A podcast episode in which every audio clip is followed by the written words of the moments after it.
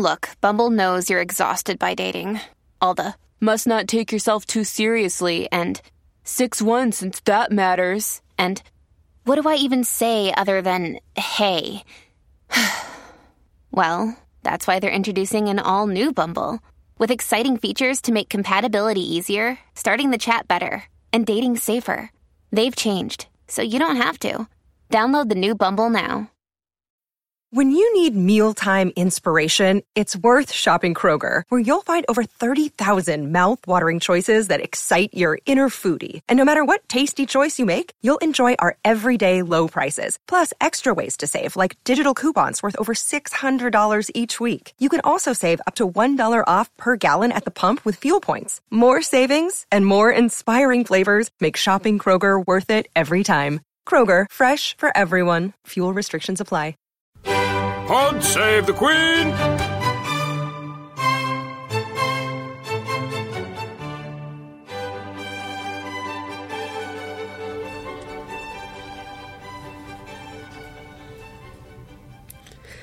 Hello and welcome back to Pod Save the Queen, the Daily Mirror's royal podcast. I'm your host, Anne Grepper, and I am joined once again by Daily Mirror, now royal editor, Russell Myers. Hello.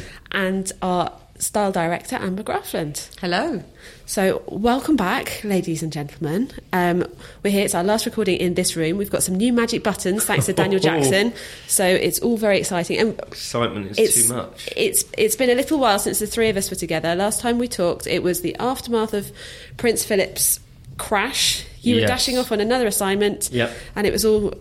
I spoke from the airport, so it was all very exciting. Back to normal service today, although ahead of an exciting outing tomorrow, which we'll tell you more about at the end. But the Fab Four, as they were dubbed when they hit life as a foursome last year, have been having a busy old time as well. We've been out and about, haven't we? So lots have been going on over the last couple of weeks. So I've been having a bit of a run back through it. I think there's at least sort of 12 different days, or between them they've had sort of days of activity, sometimes together, William and Kate together, sometimes Harry and Meghan together, but also quite a lot of individual engagements. And it feels like there's a bit of a step change in, okay, this is work time. Definitely. Well, especially for, obviously Meghan is pregnant, as if you hadn't noticed. No, I mean, it passed me by totally. I'm not too sure we knew, but so she is, all guns blazing. She's got these patronages that she's been doing, and she's, throwing herself into work before she goes off on maternity leave. I'm not too sure how long it will be at the moment, whether it's 6 or 9 months, 12 months, but with her first child, she's obviously going to be off for a while, and this is sort of her first big moment on the royal stage with these patronages, if I can say it properly, that have been announced recently. So yeah, she's been very, very busy over the last couple of weeks, and she's completed visits to all of those now, which we'll come back to. But her most recent big visit was with Harry down to Bristol last Friday in the snow. Banana Gate. So well, tell us. Well, so yes, they had braved Banana Gate. The snow, as the headline writers were saying. Well, it was it was awful weather over the weekend, and then on Friday they were in Bristol. And they went to the Bristol Old Vic, which is the oldest English oldest theatre in the English-speaking world, I am told. So they went there, had a couple of demonstrations with some children who perform at the Old Vic. They went to a women's charity called 125, I think it was called. And then we had this sort of big moment where Meghan exclaimed that she had an idea. So just for a bit of background, if you haven't already seen it, the charity prepare food parcels, and they have this bus that goes out to visit sex workers in Bristol, which is in the west of England, if you didn't know. And they prepare these food parcels with some bananas and drinks and what have you. And Meghan suddenly exclaimed that she was in charge of banana messaging. Quite bizarre turn of events, but then she grabbed this sort of Sharpie pen from someone and started writing these affirmation messages that she had seen a dinner lady do for a load of kids in America, and it's split people down the middle on it. I mean, I think I wasn't there, but I obviously spoke to reporters who were, and seeing it unfold, I think everyone was sort of, their jaws hit the floor. They didn't really know what to expect or what was actually happening. But then when you sort of take a step back from it, it was you know, you could potentially say it was from a good place, that she'd done it from the heart, that she was, you know, wanting these, you know, women who are obviously vulnerable in the community to feel loved and appreciated. And that's what she'd written on the messages: you are loved, you are brave, you are strong. But obviously, as with anything to do with Meghan, it's sort of split opinion down the middle. I don't know how you both thought about it. But seeing, looking back over things, with the quotes from one sex worker saying it was, you know, it was sweet to have these messages, and there was another one saying it was offensive. I mean, I think you kind of got the feeling that it was spontaneous by the nature of the, like, the messages weren't possibly. If she'd had a bit more time and thought about it, she might have come up with something slightly more, like, profound, I guess. It feels very different. Well, how profound can you be on a banana? Someone has defaced my banana on my desk. I don't know if you've seen. But getting my colleagues. So I don't know how profound you can be. They certainly weren't, because it was rather rude. But it is, I mean, who knew that bananas were so good at sending messages? Like, looking at the messages that the dinner lady has been writing in Virginia, Stacey Truman. So the messages that you can give to a child in a lunchbox, something like, you know, be curious, or be, you know, schools have any number of mottos, like, written up as, like, new age messaging around the walls now. I mean, you know, that kind of thing, like, don't, you know, be kind to your friends, or you can be brilliant, or whatever. Well, I think it was quite American. It's like, good job. It's you know, it's this whole concept. I was going to say that. I think it's fist pumping. It's quite something that maybe would have worked better with an American audience. I don't know. And as you say, you're on safer ground when you're trying to inspire some school children. But when you're dealing with something that's a little bit more delicate, and people that maybe would have felt offended had she thought it through, then maybe she would have approached it differently. But I think hats off to her for trying to bring a person. She does these engagements, official engagements, and yeah, of course it feels personal because they get to meet her, but I think she really was trying to add another dimension to it, though, truly personal touch from her. So it definitely came from the heart, and it was a good intention. And it's kind of that difference as well between, you know, someone who is a duchess, for sure, living in a palace, wearing designer clothes. I can't remember how much, expensive, you know, she's wearing a, you know, £1,400 Oscar de la Renta dress when she's doing this, with a, you know, vintage coat, but this expensive designer dress, sending a message to a sex worker. And that is both a nice thing, but it's also highlighting that kind of different places that you're at in society. Definitely. And listen, she's making these engagements her own, that's for sure. I mean, I'd been speaking about the, you know, the fact that she hadn't made a speech in any of her patronages yet, and I think we'll touch upon that in a minute. But you know, when she does go to these engagements, she's making them work.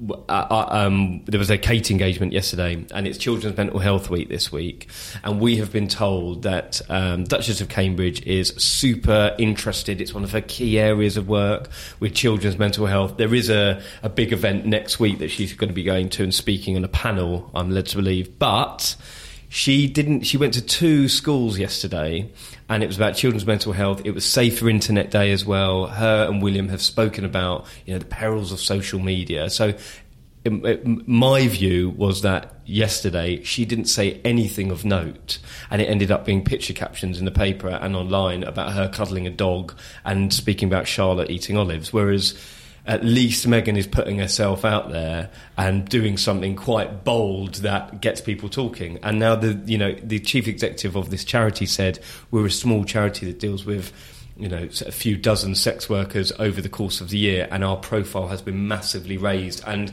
they will probably get a lot of, you know, column inches and donations from it. Whereas realistically, I think the Kate engagement fell very flat yesterday. So it's a wasted opportunity, as you say, because this is something they feel passionate about. The really important causes. Yep. That's a great platform for someone to come out and say something really, really meaningful. Hugely. Listen, all the country's press are there. Arguably, the world's press, because Reuters and PA are at these royal engagements.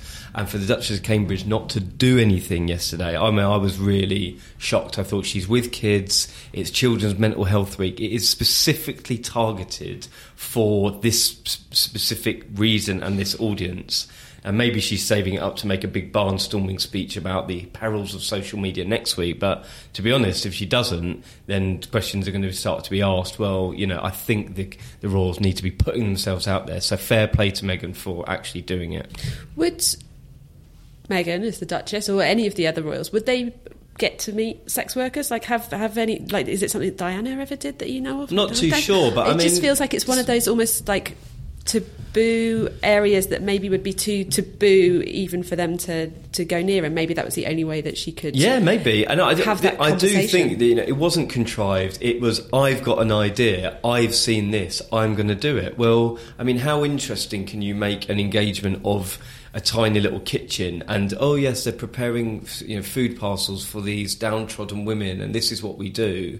Well, realistically, that has kickstarted a massive national, international conversation. So, you know, it's sure raising the profile of these people. She'd be devastated to think that she'd offended some people. I mean, that's and I don't think. I mean, there was some reports that it had been contrived, or it had been it was from, you know, not exactly the right place. I don't buy that, to be honest. I think if you were speaking to the chief executive, who personally came out, who's so invested in this charity, and she said there's no way it would have been taken like that. So I would trust her viewpoint on it, to be honest. I mean, it's great as well that Megan feels comfortable to be spontaneous in those situations still, and isn't feeling, you know... Well, it's what we love about them as a couple, when you see them together, Harry and Meghan, the fact that they are more spontaneous than the other royals, and it would be a shame to see them lose that, actually. So I think we should encourage it. They represent the younger... part of the royal family moving forward, so they kind of need to break that mould, and they need to be doing things that, you know, that kind of appeal to a wider audience. And I think that if anything they can do to, you know, to go along that path is positive. Largely, the reaction has been positive over it. I mean, there's been a bit of, you know, column inches about whether it was whatever, but. I think that Meghan putting herself out there will actually help Harry. And I think I'd spoken in a previous pod about when we were in Dublin, Harry used to, you know, get right involved. I'm told from my colleagues who've been doing it a lot longer than me, but right involved with anything, whether it was playing rugby, getting involved with kids and stuff, doing, you know, theatrics. And when we were in Dublin, he wouldn't pick up the hurley when they were in Croke Park, and he wouldn't have a go, you know, with the football. And that was a bit like, well, you're here with all the photographers, you've got to get involved. And Meghan was the one saying to him, get involved, pick up the hurley, smash it out of the park. And she was the one saying to him, and this was... I can't remember, it was like last spring, maybe before, I think it was the first big engagement, I can't remember when it was, maybe last summer. However, if she's the one saying, go on, get out there and do it, then we can only benefit, personally as journalists, and the charities that are going to benefit from him actually getting involved and doing something. Carry on being you, essentially. Yes, don't definitely. And I don't think she's going to stop, is she? She's pretty confident in herself, and she knows who she is as a person. She knows... the ideas that she has and the way to raise the profile of certain things. Yeah. So fair play. One thing, I guess, that did get picked up from Kate's visit yesterday, other than the dogs, there's a lot of dogs featuring in royal engagements at the moment. Like, Meghan's been cuddling any number of dogs, and Kate met the school dog. Having a school dog, genius. I think Herbie. I think it was his Herbie. Name, was it? I know. Yeah, Herbie the dog. But like, I never got to have a dog when I was little, and I don't think I'm going to have a dog now I'm grown up because it's working too long. Like, but like, I could have had one at school, and that would have been great. My children had a dog at school. Yeah, that was a thing. We had gerbils at secondary school. No, my kids did. Really? Yeah. They had a school dog. Who looks after it in the night then? Obviously goes home with whoever owns the headmistress. It was her. It's her dog. She like lets it roam around the school. Yeah. Bloody hell. Cute. So interesting. I'm going to start a campaign for an office dog. I'm not too sure. Office dog. Office dog is the answer. Like, so we're lucky enough in the Mirror that we have various people come in to visit on a sliding scale of excitement of things that have been in the office. The Super Bowl trophy was here last week. Mr. Blobby, not very much excitement. Mr. Blobby, who is like how do you even? A people don't know who Mr. Blobby is. 1990s.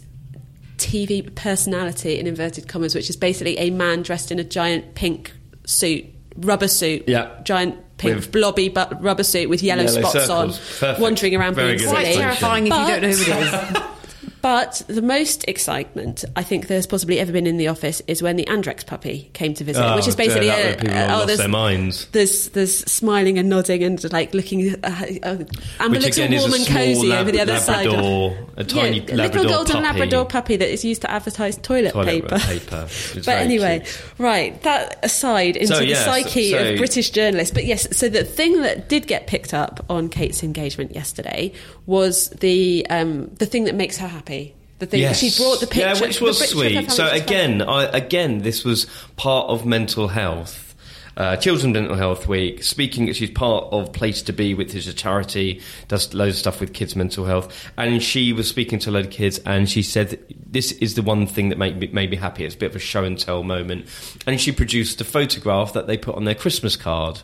And when we saw little Prince Louis, and which was really nice, they're all sort of wearing this country attire, Christmas photograph, and I thought that was really sweet. But then she should, in my opinion, have gone on and explained that stuff about mental health, about social media, maybe think about things that are more important to you, like your family and your friends, rather than what's going on in the internet sphere. But maybe because it was a school visit and she's talking to children, it's difficult to do that kind of that speech feel and that flavour, or unless she did an assembly. I just felt like it fell a bit flat, and I think that is a massive feeling for all of my colleagues who write about the royals, and that there are these very great opportunities to put yourself out there and speak about it. And I know that William has been really vocal. We saw him in Davos a couple of weeks ago speaking about the environment, and he's spoken about mental health, and Harry has as well.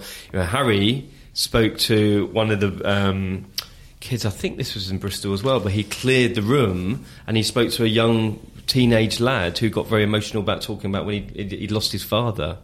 And Harry was, Harry took that moment, cleared everyone out of the room, cleared all the sort of PAs, the journos, and just, and it was very diligent of the reporters who were there afterwards to find out what the conversation was about.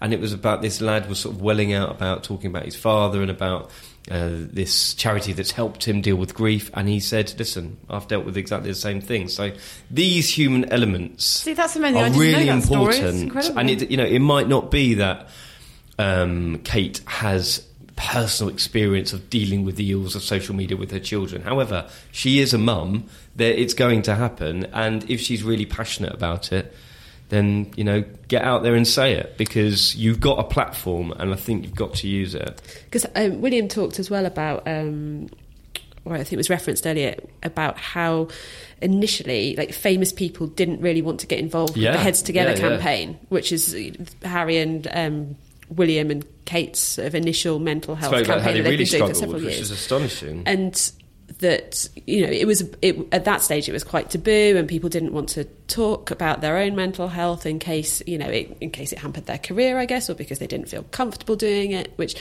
fine, if you don't feel comfortable doing it, then you shouldn't be forced into doing it. But he said he just felt there'd been a huge sea change, I guess, from him and Harry actually being a bit more open and putting it on the table and saying this is an important thing to talk about. Because he talked in as you said, he talked in Davos. He was on a panel with Jacinda Ardern from New Zealand. Yeah, from New Zealand. And the big moment was speaking to Sir David Attenborough about the environment and what we are doing as a world and a population, and he was sort of turning the table on us, really, turning journalists, I think we said last time, which is amazing. He's really settling into himself as in this statesman-like role. He was very confident when he was asking those questions. He enjoys that role. Back when it was it was my first royal tour, I think, when we went to the Middle East, and he was speaking to Ruben Rivlin and Ariel Sharon and Mahmoud Abbas were saying it's on the world stage, and that is definitely what we're going to see more of him as he settles into this role, prepping him for the Prince of Wales job. Because he does seem to be doing more of those formal duties. I mean, he's done two investiture ceremonies on behalf of the Queen so far this year. The visit that he did with Kate was to Scotland, and I guess one of his duties is to visit each of the nations on a fairly regular basis, I would presume. It was a relatively formal thing. That is somewhere where Kate did make a speech at the V&A in Dundee. Yes. So she has been speaking a bit. But like you say, that kind of that Davos moment and that place on the world stage that he is. And he's looking comfortable with it, I mean, there's Harry's getting better. When he was speaking at the Invictus Games, both the opening and closing ceremonies, made a couple of decent speeches, definitely helped by Meghan. There was those sort of monochrome pictures that were put out of her sitting, the only person in the audience, taking him through his lines. But definitely, I think we're going to see this over the next couple of years, that William especially is going to put himself out there on the world stage. And Harry made a speech as well, just trying to find my notes. So it was a Commonwealth-related one, but he spoke quite sweetly, you know, about how about becoming a dad, father is changing how he thinks about things, essentially.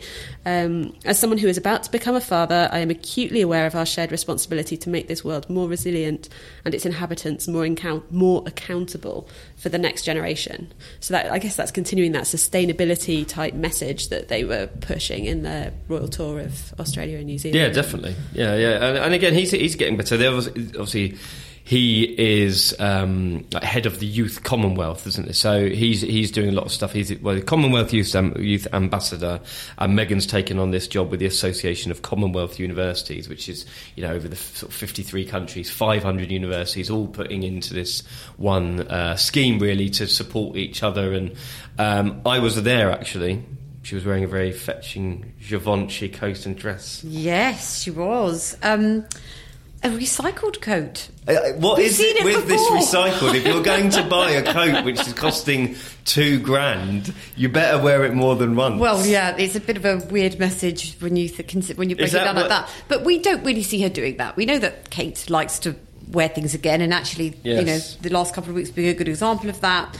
We saw her attend an official meeting at the Royal Opera House, and she was wearing an Oscar de la Renta outfit that we've seen before. Oh, I love that one. It's so bright and colourful. I love bright colours. I think I've mentioned this before. Sort of a magenta, like purple. Oh yeah, coloured. I said magenta. A January day. I think it was magenta. See, fashion fans. You're learning, Russell. Some people were questioning me on Twitter of whether it was purple or is it fuchsia. I said magenta. Fuchsia is good. Pink. And then, of course, on her visit to Dundee, Kate wore a McQueen, the tartan, black watch tartan outfit that she's owned for 6 years. That was the third time she'd worn it. So we know Kate does that. Where do they store the clothes? Do we know? In a very, very big wardrobe. Yes. I think we might be able to find out a bit about that tomorrow. So tomorrow, Amber and I are going to go down to Kensington Palace to get a look at the Diana fashion exhibition that is there with one of the curators. And, you know, Russell, if you want to come along and learn about fashion, you're very welcome to come along. So we could just sit back and listen to you tomorrow. Yes, of course. I feel this could be your platform. This is the new Mirror podcast coming out. Russell does fashion. Said no one never. So yeah, people did make a bit of a fuss about the fact that she wore the Givenchy coat and it was the second time she'd worn it, but we don't really see her do that, and I think it is something that is positive, because if you're buying these amazing statement pieces, then why on earth would you not be wearing them again and again and again? Well, not least because, you know, you must have things that you really like to wear and you just want to keep wearing them because it's great. Yeah, but I can't, obviously. No. Because I'm a fashion editor and I can't wear things twice. Ever. The pressure, honestly. Never recycle. Wait, having an excuse to wear your favourite outfits, you know, it must be great from that point of view, because they're always doing things where they get to wear like glamorous stuff. But also she has incredible taste, and the things that she wears are always going to be incredibly stylish, so of course she's going to be able to wear these things, you know, for the next 10, 20, 30, 40 years, and I think it's good that we see them doing it, but you're right, it does seem ridiculous that we're mentioning the fact that she's worn a coat for the second time. And I would imagine as well that as she does more and more royal engagements, naturally we will start to see things more frequently, or, you know, more repetition. And on the sustainable mission, she did wear a William vintage coat. I think this is something that I've definitely been trying to encourage people to do. It's not about going out and buying new things all the time. Look at other resources that are around you. There's some incredible vintage clothing out there. They're unique. They make you're going to wear them and never look like anybody else. And now we've seen that that Meghan wore a vintage coat. So I think it's a good message. I think maybe we're going to see more of this moving forward. Any other outfits that have particularly stood out for you? Well, we had Blushgate in the office this week, because obviously we'd already seen Meghan in a nude outfit, the H&M dress and the Brandon Maxwell jacket, but then a couple of days later we saw her wearing a very similar outfit that I then started to refer to as blush, which caused a lot of amusement in the office. The National Theatre outfit. When she looked incredible, and B, incredibly pregnant. Like, she did.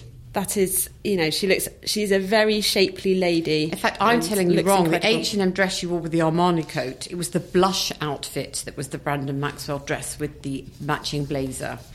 So When Meghan wore the H&M dress, I had two thoughts. One was, this is really funny because they're H&M for Harry and Meghan as well as for Henks. I didn't even think of that. And there was, so when it was the wedding china was being done, you know, all of the memorabilia that could be bought, I think they had reversed it and it was M&H for the wedding, which was different from W and K as it had been, or W and C maybe it would have been for William and Catherine. Anyway, so I thought, A, this is funny because it's H&M. And I thought, B, Meghan's wearing H&M. She's saving some money here. She really saved some money. I mean, that was not coming in at much over £25, was it? Do you know what? When I saw it, do you know what I thought? What did you think? When she put that on, it wasn't as short as that. She then got in the car. It's a bit of a knitted fabric. It's ridden up a little bit. And when she got out of the car, she didn't pull it down. Ooh. That's what I thought. Yeah, she doesn't really wear hemlines like that. I mean, we know she went on date night with Harry once and she wore the short black tuxedo dress, but that was an evening event. She was obviously out to look a bit wow. I don't think she was out to look wow on that day. I think she just wanted to look very neat and presentable, but it was very short. And I guess you can't, when you're a royal, you can't really get out of your nice car. Tucking your dress down. Tuck your dress down, pull your tights up, all of that. As us unladylike. Yes, that's what I thought. I thought, oh, that dress wasn't as short when she puts it on in the morning. Any other outfits that you would... What did you think of the Roland Mouret? So her outfit for the Cirque du Soleil Totem night with Harry, you know, it's a glam evening, so it's this full-length navy sequined sort of... It was really, depending on which photograph you saw. I saw some photographs and it looked absolutely fabulous because you could really see the colour of it and you could see the shimmer. But there were other pictures where it looked a bit flat, and I think that's the problem often. We see one photograph and we make a judgment based on that. I think it was actually a very, very fabulous dress. And I suspect it may also be one of those ones that when you see it and it's shimmering and moving, you get a very different experience. And of course it had the neckline that she loves. I mean... How many pregnant women get to wear floor-length Roland Mouret? It was pretty fabulous. But she did surprise me. She had, like, bright red lippy, which was... she's been... I think she's kind of been... We saw the colour clash outfit that she wore as well. Do you remember the... That was back in Birkenhead. Yeah, she certainly brightened up Birkenhead. Oh yeah, with a Santala coat. Purple dress, red coat was my... Yeah. My eagle eye saw. Yes. I mean, I thought it looked really, really striking, and I love those two colours together. They're not naturally colours that maybe you would put together, but I thought it looked really fantastic. But she usually wears these really muted tones, and we know what she likes to stick to. She knows what works, but she's been wearing, kind of going off-piste a bit, hasn't she? Yeah, and I guess maybe it has more impact when she does, because so much of the rest of the time it's, you know, neutrals, blush. Yeah. Black, navy. Someone was mentioning to me the other day about whether the dreaded phrase of whether she's breaking royal protocol, which is absolute nonsense. But she wears a lot of black, and I don't know why they were asking me because they were saying why does she wear black? I know, guru. Yeah. So she was asking me why does she wear such a lot of black? Because a lot of the royals wear black when they're mourning, which I obviously said was nonsense because you Google Kate Black dress, as I did, and it comes up loads. Dresses, yeah, but she does... I don't know, does she wear a lot of black? Well, I think they are encouraged to wear colour because they go on these, you know, official visits and people want that photo opportunity and people want to be able to spot them. So I think they naturally wear colour. She does wear a lot, but I think... Because you go with the Queen... Any engagement, she's wearing really bright she's the colours. Ultimate colour ambassador. And then, you know, Kate's wearing tartan or country attire, those boots that she's had for donkey's years.